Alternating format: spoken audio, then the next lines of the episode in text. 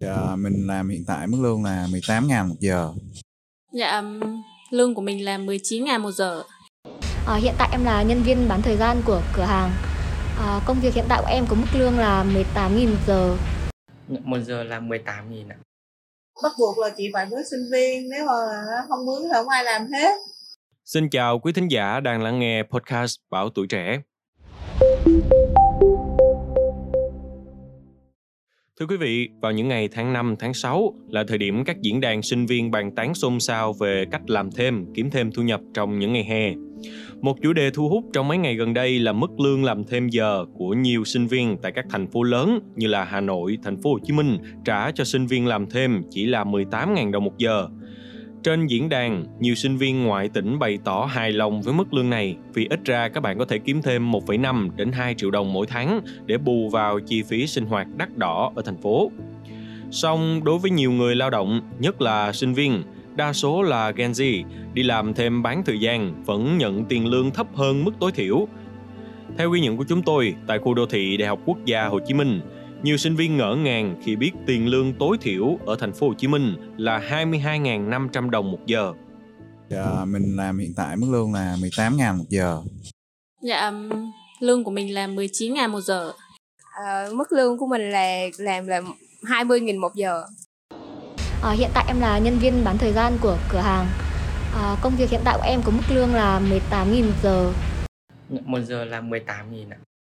Trên thực tế thì có rất nhiều lý do sinh viên đi làm thêm tạm chấp nhận thù lao bèo bọt, trong đó nổi bật là ngại trao đổi về tiền lương, sợ không được nhận vào làm hoặc bị nghĩ là không có kinh nghiệm nhưng mà đòi hỏi cao. À, kiểu là kinh nghiệm là mình giao tiếp tốt hơn này, với lại có nhiều mối quan hệ hơn. Lý do là đi làm thêm là thêm thu nhập nên mình có tiền tiêu vặt, với là tiền khỏi gia đình phụ cấp nhiều á. Vì giá nhất em thấy được là em học được sự nhẫn nhịn, vì em là người khá là nóng tính ạ. Bình thường nếu như mà ở ngoài mà kiểu mọi người mà quát em thì là em cũng sẽ quát lại. Nhưng mà thì mình đi làm ngành dịch vụ mà, nên là kiểu cái phương châm đầu tiên thì luôn là phải tôn trọng khách hàng là cái đầu tiên. À, nên là em học được tính nhẫn nhịn hơn. Nó không không hẳn là vì mình thiếu tiền, kiểu là mình muốn trong cái thời gian rảnh thì mình có thêm cái việc để mình làm, với lại mình đi làm là nó có thêm những mối quan hệ khác, chứ không hẳn là vì tiền. Dạ, ý là mình muốn đi làm thêm để uh, có kinh nghiệm. Với lại cái thứ hai là ở đây nó gần với lại trường của mình hơn. Kiếm thêm tiền để phụ ba mẹ. Mặt khác, trên nhiều diễn đàn, nhiều người cũng bày tỏ thông cảm cho các chủ quán ăn khi kinh doanh trong tình hình kinh tế gặp nhiều khó khăn như hiện nay. Đi tìm câu trả lời cho câu hỏi này, chúng tôi đã tìm đến nhiều chủ quán trong khu đô thị Đại học Quốc gia Hồ Chí Minh để lắng nghe ý kiến của họ. Dạ, mình thấy uh, sức mua thì kiểu mùa, bây giờ thì nó hơi uh, ít hơn so với trước ạ. Đối với quán chị hả, mình giảm sút rất là nhiều luôn á, thậm chí là giảm khoảng năm mươi phần trăm á.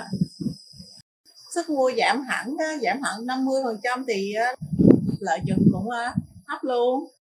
Bắt buộc là chị phải với sinh viên, nếu mà không mướn thì không ai làm hết. À, hồi trước kia thì sức mưa nó nhiều thì lợi nhuận nó cao thì cũng đỡ, này là lợi nhuận nó thấp lại thì mình cũng phải bắt buộc phải mướn nhân viên bao nhiêu đó, nó kém hơn so với mọi năm.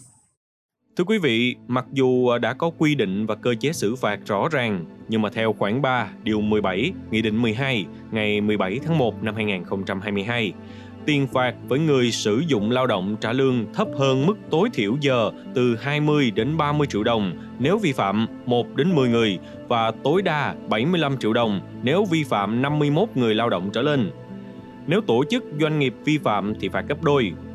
Nhưng việc sử dụng mức lương tối thiểu tháng làm căn cứ thỏa thuận trả lương theo ngày, giờ, tuần đối với người lao động đang có sự cứng nhắc, thiếu rõ ràng, chưa có cơ sở áp dụng linh hoạt, gây ảnh hưởng đến quyền lợi của người lao động.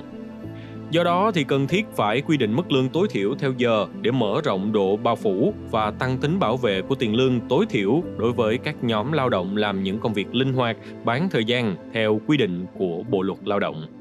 Quý vị nghĩ sao về những thông tin trên? Hãy để lại ý kiến của mình bằng cách bình luận bên dưới nhé. Cảm ơn quý thính giả đã lắng nghe show podcast ngày hôm nay. Đừng quên theo dõi để tiếp tục đồng hành cùng với podcast Bảo Tuổi Trẻ trong những số lần sau. Còn bây giờ, xin chào và hẹn gặp lại.